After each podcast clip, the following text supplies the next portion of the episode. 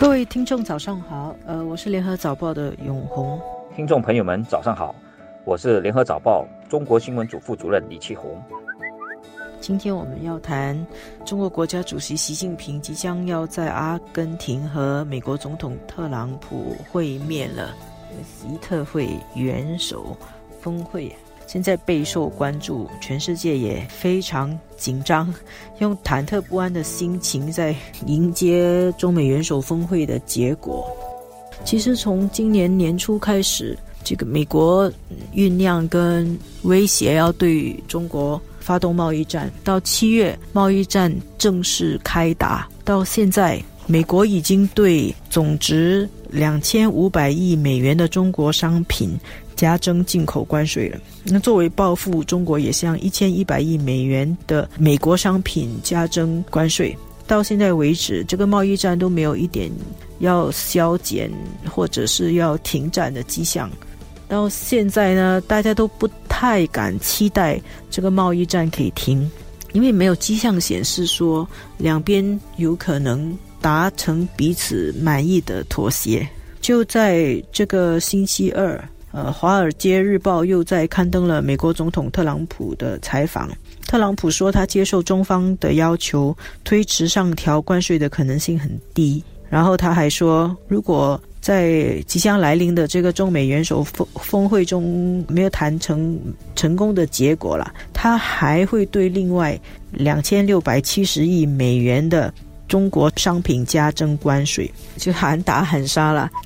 大家都知道，特朗普是商人出身的美国总统，他对自己的商业谈判经验相当自豪，还曾经写过《The Art of the Deal》这本书。那么翻译成中文呢，就叫做《交易的艺术》。那么特朗普的谈判策略是什么呢？又有哪些特点呢？美国著名的律师 George Roe 曾经将特朗普毕生的谈判经验呢归纳为变色龙、Chameleon 以及 Zip 这两大法则。所谓的变色龙法则呢，就是对谈判的对象做整体全面的研究，了解对方的性格弱点。先保持友善，试探他的态度，在漫长的谈判过程中，尽量投其所好。如果他不在乎你的友善而斤斤计较，你也马上计较起来，凌驾对方。如果他喜欢建立私交再谈判，你便花时间跟他做朋友。如果他不好言笑，不懂得幽默，你便严肃认真、火速地处理细节。Zip 法则就是人人都希望在谈判中减少心力的耗损。要做到这点，了解对手之余，在谈判之前便要准备好一切的数据和蓝图。减少对方不必要的猜疑，不必私下消耗心力自行研究，这样让对方更容易接受自己的框架。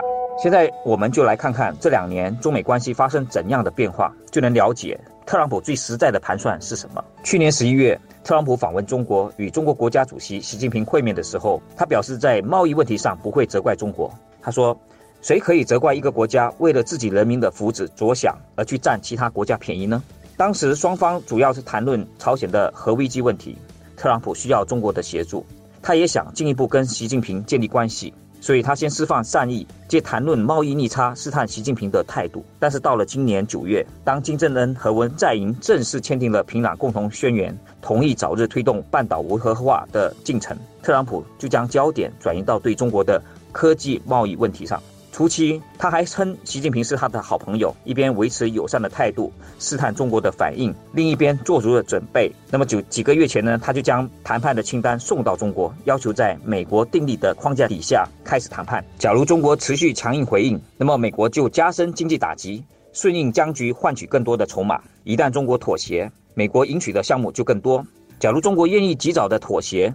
也就是依循了美国清单设下的框架进行谈判，那么大大减低了谈判的成本，不需要为持续的僵局承担额外的风险。那么中国在谈判的细节的损失会减少，而美国却依然能够占据不少的优势。在呃峰会之前，特朗普就提高分贝，说是呃就你可以把这个当成是一种心理战，要吓唬中国。但是我觉得也不完全是，它有可能确实是会增加一点关税。当然，这个贸易战再打下去，很重很重的牌都已经打出来了。接下来也许不会像之前的那么激烈。我感觉接下来就是真的是消耗战了，看大家嗯谁可以承受得了对方给自己造成的伤害。对于中国来说，其实中国的经济下行压力已经很大了。那么多中国它开始在呃金融上面可能要放松。房地产可能会松绑，就是预见到这个经济下行的压力。这个贸易战确实会影响到中国的结构调整的步伐。对美国来说，美国其实他们的日子也不是说就没有受影响的。其实美国吸收的外资已经明显的减少了，美国消费者慢慢的他们会越来越感觉到这个贸易战对他们的痛。中国外交部在这段时期措辞强硬，而中国的官方媒体也对美国冷嘲热讽。中国军方更在南中国海驱赶美国的海上巡逻机、驱逐舰。于是特朗普说：“习近平可能不再是我的朋友了。”接着，美国副总统彭斯发表了新冷战宣言，而美国军方派出了两艘神盾级军舰开到了台湾海峡，又派出另一艘补给舰开到南中国海。最近，特朗普和习近平通过电话以后呢，习近平和中国国家副主席王岐山才提出准备展开谈判。这是因为中国政府知道，如果让中美贸易战持续的在二零一九年再发酵，那将会大大的打击了中国经济增长要保持百分之六的希望，是经济下行的压力，迫使中国方面必须提早的释放出谈判的意愿。所以中国低估了美国惩罚中国的那个决心，美国也低估了中国会硬撑下来的这个意志。现在最让人家担心的就是，呃，中美会从贸易战变成一种全面对抗的态势，甚至再重新走回到冷战的道路。觉得这个可能性，我觉得不太大，因为美国离不开中国的市场。中国也没有真的要跟美国抢全世界老大的地位，当然这个风险还是存在的啦。那么在二十国集团峰会期间，中国方面是否会做出妥协？而中美双方是否会达成新的贸易协议？且让我们拭目以待。或许过了这个星期五，形势会更加的明朗。